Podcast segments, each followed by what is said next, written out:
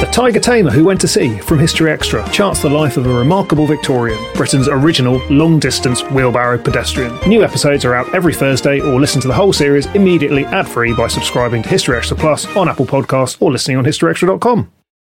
This episode is brought to you by Indeed. We're driven by the search for better, but when it comes to hiring, the best way to search for a candidate isn't to search at all. Don't search, match with Indeed. Use Indeed for scheduling, screening, and messaging so you can connect with candidates faster. And listeners of this show will get a $75 sponsored job credit to get your jobs more visibility at Indeed.com slash History Extra. Just go to Indeed.com slash History Extra right now and support our show by saying you heard about Indeed on this podcast. Terms and conditions apply. Need to hire? You need Indeed. Apple Card is the perfect cashback rewards credit card. Earn up to 3% daily cash back on every purchase every day. Then grow it at 4.50% annual percentage yield when you open a savings account with Apple Card. Visit apple.co forward slash card calculator to see how much you can earn. Apple Card subject to credit approval. Savings available to Apple Card owners subject to eligibility. Savings accounts provided by Goldman Sachs Bank USA, member FDIC. Terms apply.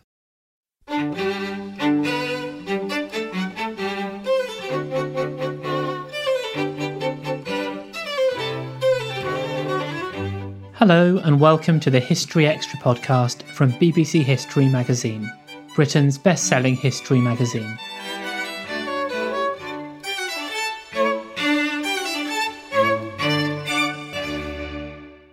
I'm Rob Attar, the magazine's editor.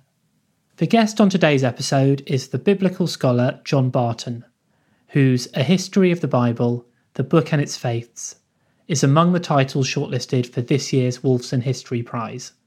He spoke to our world history editor, Matt Elton, about the origins and composition of the Bible and how it's often misunderstood in the 21st century. So the first question, really, I suppose, is um, as a layperson, your book is on what to me seems to be an incredibly daunting subject. Can you just explain what the scope of the book is, and I suppose perhaps what the challenges you faced while you were writing it? Yes. Well, the scope is that it's um, an attempt to tell the story of the Bible from how it first got written, how the books in it first got written, and then through how they were collected, how they became regarded as somehow authoritative, and then how they've been interpreted down the ages, and how they've been translated from the original languages. So it's an enormously large brief, and in a way, um, an impossible one. So the challenge was how to compress that into as little as 600 and odd pages, which is still quite a substantial book. Um, but um, in a way, what I decided to do was to tell the reader sort of everything I know about the Bible um, in a in a condensed and I hope accessible form. Um, mm. And that that was the that was the the way of going about it. So I, I mm. thought back to all the things I'd said in lectures over the years and all the things I've talked about when I've given talks to parish groups and that kind of thing and try and condense that into some kind of accessible whole. Mm. And as you say, it's a fascinating, huge, broad subject. Um, to head back to its very earliest days, I suppose, when were the books of the Old Testament written? Do we know? Well, we don't know. It's all everything is conjecture, really. Um, we only know for sure that they were written by the time we get to about the third century BC, when we know it was they were translated into Greek, so they must have existed by then. But in fact, most people think there are some texts in the Old Testament, mainly songs and hymns, which might go back into the 10th or even 11th centuries BC. But the main body of material really only starts to get written in the 8th and 7th centuries. So, roughly in the time that most classicists reckon is the time of Homer, we're getting um, books written in Hebrew um, and that would include uh, some of the material in the five books of Moses, the first five books of the Bible, and some of the material in the books of Samuel and Kings, and some of the prophets, like Isaiah and Amos. So the 8th century is about the beginning, and the last book in the Old Testament is Daniel, which is definitely from the 2nd century BC. So it's a period of six or seven centuries in which um, the material actually gets written. So there's nothing that goes back into the first millennium BC, shall we say. What does that um, that uh, broad range of time and also the specific sort of periods you've mentioned there? What does that tell us about, uh, or does it tell us anything about the composition of those sections of the Bible? Um, well, most of them must have been put together from earlier materials, probably, in the sense of oral memories or earlier documents. And the Book of Kings, for example, often tells us the rest of this material is written in the Book of the Acts of the Kings of Israel. So there clearly were written documents that these people could refer to. Um, that, that's how, how they got their, their material. There are books in the Old Testament which are simply made up um, like the Book of Jonah or the Book of Esther, which are little novels in effect, um, though they may also rest on older oral memories or oral materials. But in general, um, they're, they're not written from scratch, they're written from pre existing written or oral materials. Hmm. I was struck by the point you make in the book, which is that in some ways the uh, term the Old Testament is kind of problematic. How is that the case? Well, it's in modern times, some people have said, some Jews and some Christians also have said, that to call it the Old Testament implies that it's been superseded by the New Testament. You know, this is old and therefore superannuated. And so there have been various attempts to find ways of avoiding using the term, of which the main one is to call it the Hebrew Bible or the Hebrew Scriptures. And Hebrew Bible has probably established itself as the main term that is used in the academic world.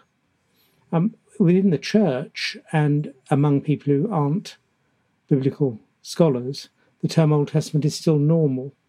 And in the book, I tend to use it quite a bit, thinking that it isn't necessarily a pejorative term, but just the standard term for these books that people will recognize. But to be more careful about it, one needs to say the Hebrew Bible. The problem about the term the Hebrew Bible is that some of the Hebrew Bible is actually in Aramaic, not in Hebrew at all.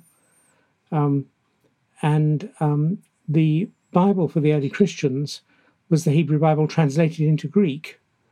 So, in a sense, that's also got its misleading aspects, but it does avoid the suggestion that the old the, the, these Old Testament books, and therefore perhaps by implication Judaism, which relies on them, is somehow passe and superseded by Christianity. And that's hmm. why we tend to use the term Hebrew Bible now. To situate, I suppose, uh, this section of the Bible even more fully into its historical context, what understanding of the history of the Near East in ancient times do you think we need to have to make sense of its contents and its origins? I think we need to understand how far Israel, in, in, in the land, in what they regarded as the promised land, is a tiny nation uh, and is not geopolitically at all important. The Old Testament, of course, is written as though it's, of course, written from an Israel standpoint, and therefore, you know, like a history of England written by, by an Englishman, uh, it tends to bulk large and to be the most important nation on earth. But from the point of view of the uh, realities of the ancient world, the main powers are in Mesopotamia, the Assyrians and then the Babylonians, and in Egypt. And Israel is just uh, a little country between the two, which is important only because people want to have it to provide good trade routes and that kind of thing. But it's not politically important in the in the slightest. And I think it's getting that in one's head is quite significant. Also, of course, how small Israel is. I mean, the, the classic comparison we always use is that in, in Britain is that it's the size, same size as Wales, um, and in America that it's the same size as Maine um, which gives you an impression that it's a very small place. Mm. And by the time of the Jewish exile in the seventh century BC, in the sixth, uh, sixth century BC, um, all that le- has been left by then Judah is about the size of um, probably probably Yorkshire. Um, so that you know it is, it is a tiny place, and yet it produced this amazing body of literature which still fascinates people today, which I think is mm. extraordinary. How how can we explain that seeming disparity? Well, it's very difficult. Um, I mean, obviously, the, the, traditional explanation in terms of divine inspiration that God used this tiny nation to produce these great ideas. Um, if you want a, a, secular explanation of it, which is what I tend to favour in the book, it is just an extraordinary thing, and it, there is no real explanation. Um, something to do with religion, um, because um, it's the tenacity of the belief in the one God, which sustains these people over a long period, and means that whereas other nations that fell to conquerors lost their religious beliefs or assimilated, Israel seems somehow amazingly to have held on to its beliefs. So it, it says that it's our own God that's caused us to be exiled. Um, and so we can redevelop our ideas about that God after the exile ends without uh, a sense of having been abandoned. Mm. Something else that struck me, and you've mentioned a couple of uh, these things, poems and stories, uh, before. I didn't realize quite how many different forms uh, of, of different kinds of content this section of the Bible included. No, I think that's a general perception. I think people think of the Old Testament perhaps in terms of stories or mm. histories. Largely, they think of them as very bloody stories, which is an exaggeration, but still has some truth in it. Um, and they think also of it in terms of laws, like the Ten Commandments. But I think people don't have a general perception how many psalms there are in it, uh, hymns and, and, and poems, uh, narratives that are not historical narratives at all, and detailed provisions for how worship is to be conducted. Um, and of course, prophecy, which is a very varied form that includes predictions of the future, but also moral denunciations and condemnations of contemporary life and so on. And that, that whole variety, I think, is not present to people's mind. It's partly because the Bible presents itself to us as a single volume. Uh, and if you start to study it, you have to break it down into its different components, and then you see just how varied it is and how many different kinds of writing there are in it. And of course, obviously, it's one doesn't ask the same questions of all different sorts of writing. So if a thing is a novel, you don't ask historical questions about it, for example. And a poem, you don't ask what it tells us to do, and so on. Does the fact that um, there are many different sorts of forms here imply that it was aimed at many different sorts of audiences? I think that's right. Um, I mean, we don't. If you take the history writing, which makes up an enormous part of the Old Testament, it isn't clear who that was intended for. In the culture we're talking about, in which not many people were literate, it presumably would have been assimilated by people by hearing it read aloud. Um, but in what context that would have been, we don't know, possibly a liturgical one, uh, where it was read in the course of worship. But we're not sure, in that sense, who it's, who it's aimed at. The Psalms are clearly aimed at people worshipping in the temple. I think that's fairly obvious that they're, they're there to be used in worship, for the most part, anyway. The laws are perhaps intended mainly for priests who actually have to uh, implement them, and uh, or for judges who have to rule on difficult cases and so on. So it's a range of different audiences for the different parts of the book. Mm. And does the fact that we need to see all of this through the prism of both, I suppose, diversity and complexity really change how we view this whole this whole singular book? I suppose. Well, I think it does. Um, it makes it very hard to think of it as just a kind of divine revelation. I mean, the the archetypal book of that kind is the, is the Quran, and the Old Testament is very unlike the Quran. It has a much wider range of types of literature. It's much longer. And very few of those bits of literature make a claim to be revelations from God, in fact. Um, there's only a very few passages, like the Ten Commandments, which are said to be given by God. Most of it seems to be consciously from human authors, reflecting on God and, and relation of God to Israel and the world, but nevertheless human writers. You mentioned um, the Ten Commandments. Um, how do you, I mean, which is one of the most well known, I suppose, famous uh, sections of this in, in, in the secular world. How do you think we need to re understand the origins and meanings of, of, of that particularly? Well, one thing uh, which one immediately notices is that people say this is the law code of a wandering desert tribe. That's what one normally hears, and that's the impression that the Bible gives that it was all these were given at Mount Sinai in the wilderness. If you actually look at the Ten Commandments, you find that they imply settled agrarian life. So you mustn't covet your neighbour's ox or ass, for example, um, which um, wouldn't have been roaming around in the in, in, in, in the desert under Moses. And you mustn't covet your neighbour's house either. So you have a house. So that a first impression on reading them carefully is that they must reflect a time after Israel had settled in the Promised Land, not not the early times of Moses. So they're probably most people think not much earlier than the eighth century. So which is the eighth century BC is a long time ago to us, but in terms of biblical chronology, it's quite late in that sense. Um, so that's one one thing.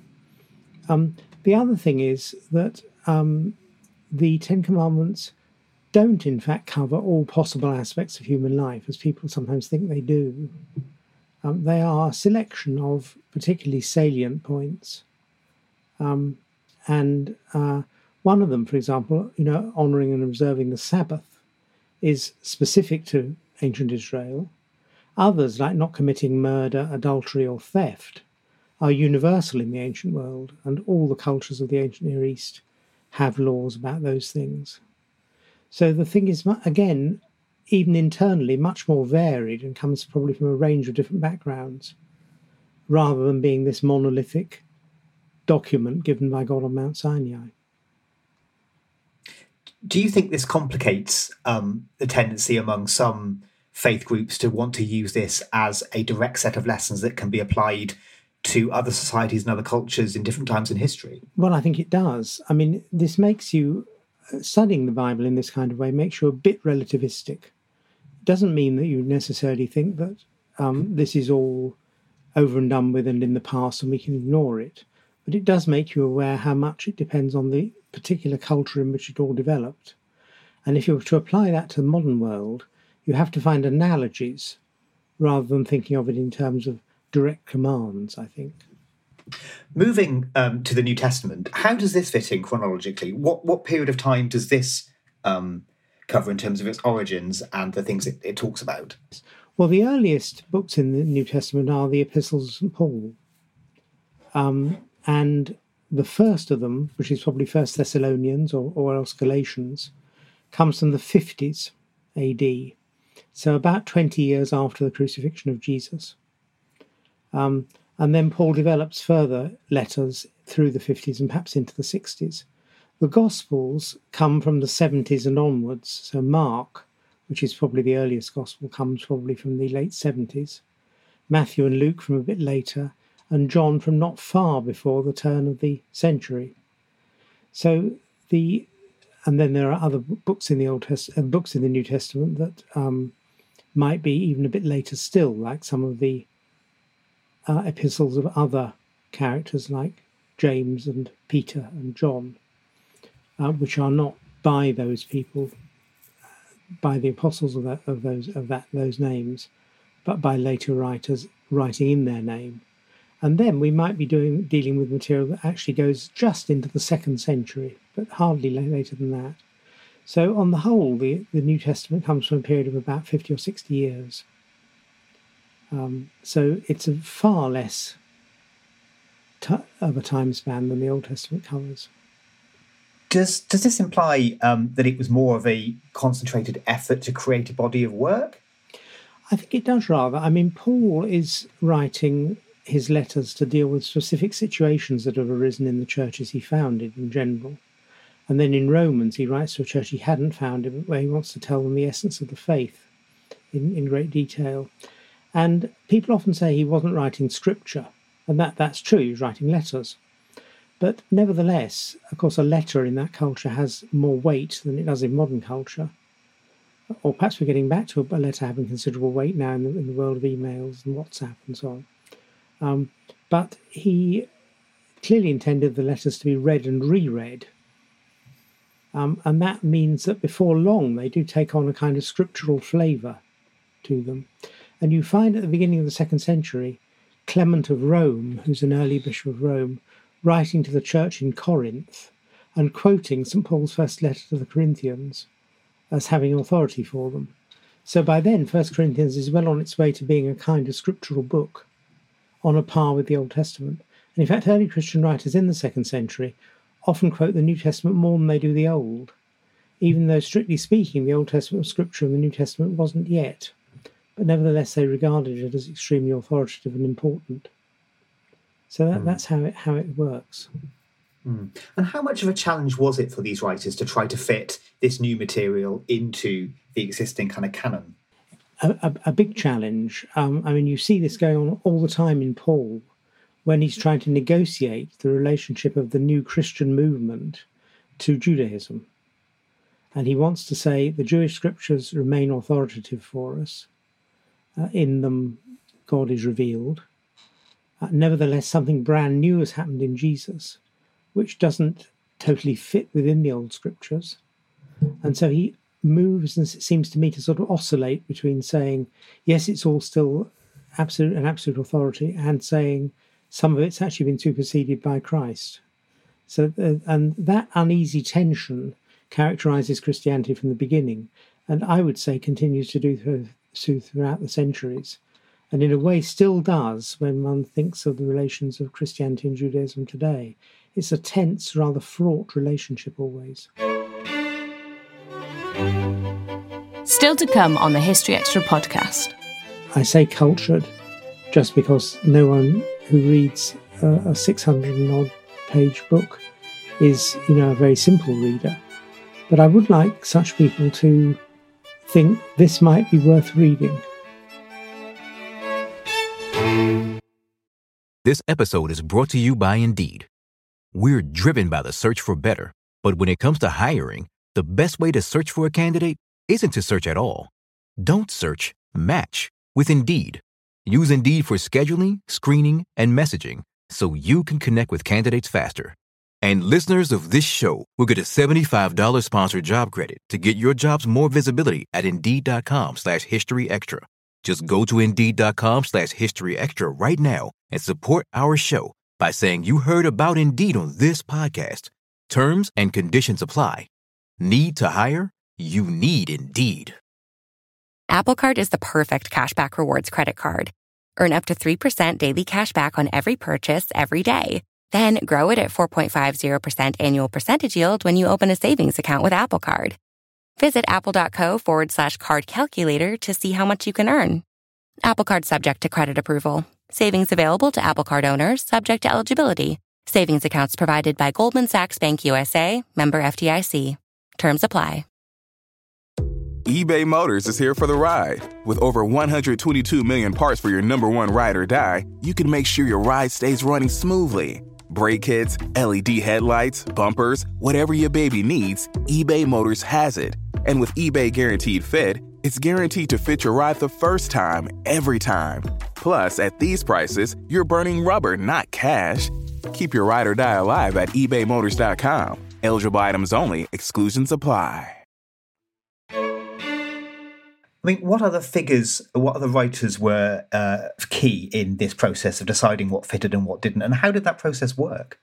Well, it's interesting that you don't find um, much in the way of uh, committees or councils ruling on the content of the New Testament. Uh, and when you do, which isn't until the fourth century uh, AD, you find that what they rule on is what's already the case anyway. So, um, I mean, there is the great Dan Brown theory, you know, which I'm about to bring up, um, that there was a kind of conspiracy to suppress various works, and that in the fourth century, the contents of the New Testament were decided for the first time. Now, in fact, the contents of the New Testament were getting fixed well in, early in the second century, um, but nobody ruled on it. Nobody wrote documents or um, official letters saying these are the books of the New Testament. But if you look at what books people quote and cite, you find that it's more or less all the books that are now in the New Testament and not very many others. There are a few marginal cases. But on the whole, um, these are the books that people are quoting and using. And what happens in the fourth century is you get characters like Eusebius and Athanasius who actually write documents saying these are the scriptures of the New Testament. And they then list a completely unsurprising list of all the books we would have expected them to list anyway. And then they often say one or two of these are disputed. So the third epistle of John, for example, a short text, and even the Revelation uh, are still a bit up for grabs at this stage. But the great bulk of Paul and the Gospels are and, and Acts are fixed in the Christian imagination well before anybody actually starts to do any ruling about it. Mm. Why do you think those kind of Dan Brown esque theories continue to kind of have such a hold on the popular imagination? Well, people people love conspiracy theories, uh, for one thing, and for another, of course, it it appears to debunk the Christian faith to say, you know, all your books were only decided on centuries after the time of Christ.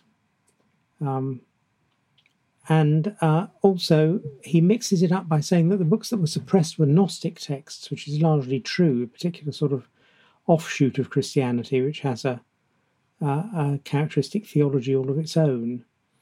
Um, and he says that the Gnostic texts were much more favorable to women than the books in the New Testament are.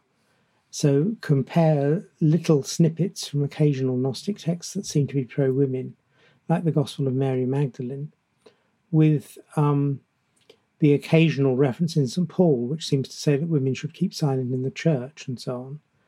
And he builds this up into a theory that uh, Gnostics favored human sexuality in the body, whereas Christians tried to suppress it. And this is all actually rather wild fantasy.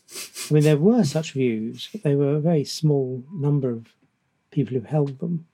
And Gnostic texts in general are even more antibody than, than, than the New Testament books might, might be thought to be. So he, he's, he's being very, very selective. Um, but of course, it appeals because it appears to show that Christianity is nonsense. Mm-hmm. And that's basically why people like it, I think. Yeah. Um, what what research, what sources did you draw on to write your your book? Um, well, uh, I didn't draw on any uh, original manuscript research. I drew on published works only, I'm afraid. it's fine. but uh, I had to look at uh, the enormous, I mean, there's an enormous body of literature on the Bible, mm. uh, both on its composition and origins and on how it's been interpreted down the ages. And uh, I had to delve into lots of stuff in libraries to get me up to speed. I mean, the, the, the area I was less I, am I've mainly worked on the origins of the Bible. So when we got to how the Bible was interpreted in the Middle Ages and at the Reformation and so on, I was breaking for me rather new ground. I, I knew some general things about it, but I did have to do a lot of reading to get myself up to speed in terms of reading medieval texts and Luther and Calvin and so on to try and uh, get myself orientated. So that was mm. where the, the bulk of the work, the, the, the, first part of the book, in a way, is not exactly off the top of my head, but almost. But the later parts did involve a great deal of original reading and thinking. Hmm. What's your take on that translation and that transmission? I well, I mean, transmission and translation are two rather separate issues in a way. Um, I mean, of course, the Bible was translated in the Middle Ages in the West in Latin, uh, and very few people knew either Greek or Hebrew. Uh, and so the, the Latin text is the one that people uh, work with.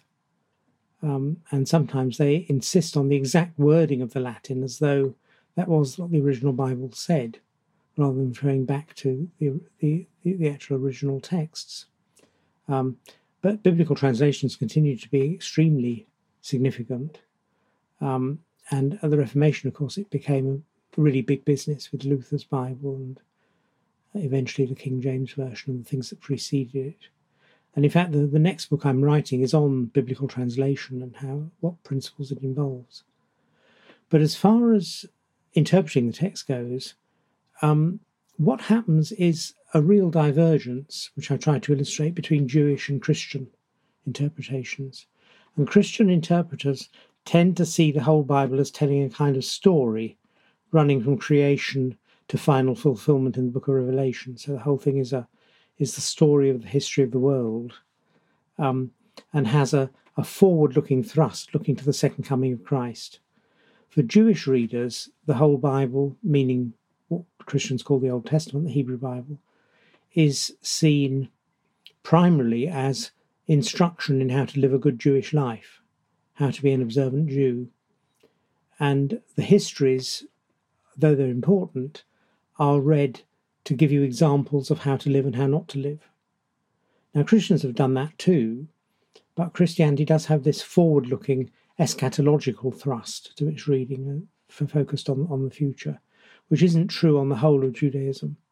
I, I sometimes illustrate this from the custom in the synagogue, where um, on the Sabbath, eh, in synagogue liturgy, the whole Pentateuch, the whole five books of Moses, are read round the year in large sections. And there, there's a kind of lectionary which tells you which sections to read on which Sabbath. And there's one Sabbath in the year called Simchat Torah, the rejoicing in the law, when what is read is the last chapter of Deuteronomy, which is the last book of the books last chapter of the book of Moses, and then immediately Genesis one, the first chapter, so that the Torah reading goes round in, in a kind of circle. Uh, and the sense that the story continues through Joshua and the historical books is much weaker in Judaism than it is in Christianity. I think there's a difference of emphasis. But there's also a big difference, of course, in, in, in methods of interpretation, with Judaism characteristically interpreting passages of Scripture by comparing them with other passages of Scripture, where Christians, especially in the Middle Ages, often looked for heavenly meanings in the text. So they read the text, what it could tell us about eternal life or something like that.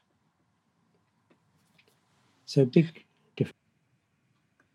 you, I mean, you mentioned the King James Bible there, which is something that people will probably have heard of um, in terms of its historical uh, influence. How, how, how do you think we should maybe shift our understanding of that in terms of this context? Well, one thing that's important to see is that the King James Bible is the end of a process, not uh, a thing in itself. That the translators in their preface say that they weren't thinking of making a new version, but of making a better version of all the existing versions. And they depend very heavily on Tyndale's Bible from the previous century and on other versions of the Bible. And it's important to remember that, you know, the Bible for Shakespeare, for example, was not the King James Bible, but earlier Bibles. Um, and people continued to read the Bible in Latin even after there were English versions. So I want to sort of slightly relativize the King James Bible. It's a great work, but it is the culmination of a process, not something in itself, though brilliantly executed, of course.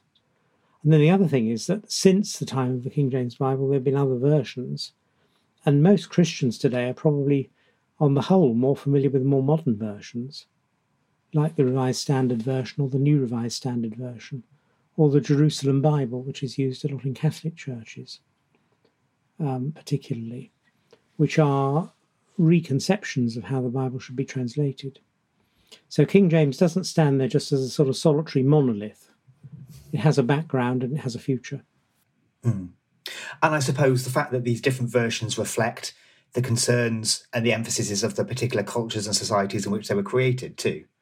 Yes, there's some truth in that too, of course, that some of um, the choices of word to translate what's in the Bible in King James and other versions does reflect what was going on at the time. Um, for example, um, in the versions that precede King James, there's a lot of disparity over whether you should use the word church for the Greek ecclesia. That's the normal translation nowadays. But some Protestants uh, affirm very strongly that you should use a word like gathering or meeting or something like that to avoid seeming to imply the Roman Catholic Church by using the word church. And King James's translators were specifically instructed to use the word church. Um, but um, Other translators tried to avoid it. Also, terms for church officers like bishops and priests and deacons vary in different translations, often in line with the beliefs of the people who produce the translation. Um, bishop in episkopos in the New Testament clearly means some kind of church leader, but it doesn't have all the baggage that goes with the connotations of the later word bishop in English. So hmm. there's a case for using a word like overseer or guardian or governor or something like that. Uh, and, and that was contentious at the time and remains contentious now. Hmm. And I suppose all of this, the diversity, the different forms, the fact um, it's been changed over time, all point to the fact that we really shouldn't see this as some kind of, as you say, sacred monolith, but as, as this kind of diverse, this kind of almost uh, alive part of history, I suppose. Is, is that fair? That's how I see it, that, that, that, it's very much a live book, not a dead one. Um, and um, it's an enormous resource for both Jews and Christians, but it's not, as the reformers, as um, some Protestants in the past have said, a kind of paper pope, uh, a, a, text which delivers infallibly true utterances which you have to believe and follow. It's more complicated than that. You know, had God wanted us to have a list of um, uh, operating instructions, he presumably could have given us one. But what we've got is a much more varied and variegated set of documents and we don't do justice to them if we try and reduce them to that one model. Mm. What do you think this says then about Christian fundamentalism, both in the past and I suppose in uh, today, in the present day? Well, I think you know fundamentalist Christians are often great Christians, and I, I, I don't want to knock them, but I, I don't think they're right in the sense that they think that the Bible is a kind of sacred monolith. That's my perception, anyway, of what they think and any part of it can illuminate any other part, and you can go to it for your marching orders for the day, as it were, in a rather direct way. Although that's rather an attractive idea in some ways, because it means you've got an infallible book you can always turn to, it doesn't do justice to the enormous variety and the length of composition time and so on that lie behind this book. So I don't think fundamentalists are correct um, I don't think they're stupid because very very often they're very sophisticated thinkers, and in fact, in order to try and show that the whole Bible is consistent, for example, you have to expand vast efforts of intellect uh, because it isn't consistent. um, but I, I, continue to think it isn't, and that fundamentalism is, wrong. Hmm. Um, how how then would you like um, I suppose, secular people, non-secular people to to see the Bible, to view the Bible today? Well, I'd like them to see it as to start with as, as very interesting, because I think what gets lost is people the sacredness of it overpowers its interestingness. That people think it's a, a holy text, and because it's a holy text, it's not going to be interesting in the way that a secular text is. Now, in fact, there are bits of the Bible which most modern readers do find quite boring, like Leviticus, for example. But if you read, my stock example will be the two books of Samuel, you can read them almost as you would read a novel. Enormously interesting stories, very subtle and nuanced and, and un, unusual in their way, what they tell us about human nature. And um, I would just like people to, to find the Bible interesting. Whether they then go on to find the stories in it convincing in some way, or they feel that they have to change their own religious beliefs because of it, is a, is for me a secondary matter. I'm, I'm the the book was written to try and introduce the Bible to um, general cultured readers. Um, I say cultured just because no one who reads a, a 600 and odd page book is, you know, a very simple reader. But I would like such people to think this might be worth reading. And it's not an attempt to convert anybody to, to, to Christianity or indeed Judaism, but um, just to try and show that this text is enormously rewarding to read. Once you've got into the idiom, which takes sometimes a bit of doing because it is an ancient text, and like reading Homer, you can't do it without a little bit of help. And this book is an attempt to provide that help. That was John Barton. A History of the Bible, the book and its faiths, is out now, published by Allen Lane. And as I mentioned before, it's been shortlisted for the Wolfson History Prize, the winner of which will be announced later this month. And that's all for today. Thanks for listening. This podcast was produced by Ben Hewitt and Jack Bateman. Our next episode will be out tomorrow, when Elma Brenner will be speaking about medicine in the Middle Ages in one of the virtual lectures recorded for our medieval Life and Death Day.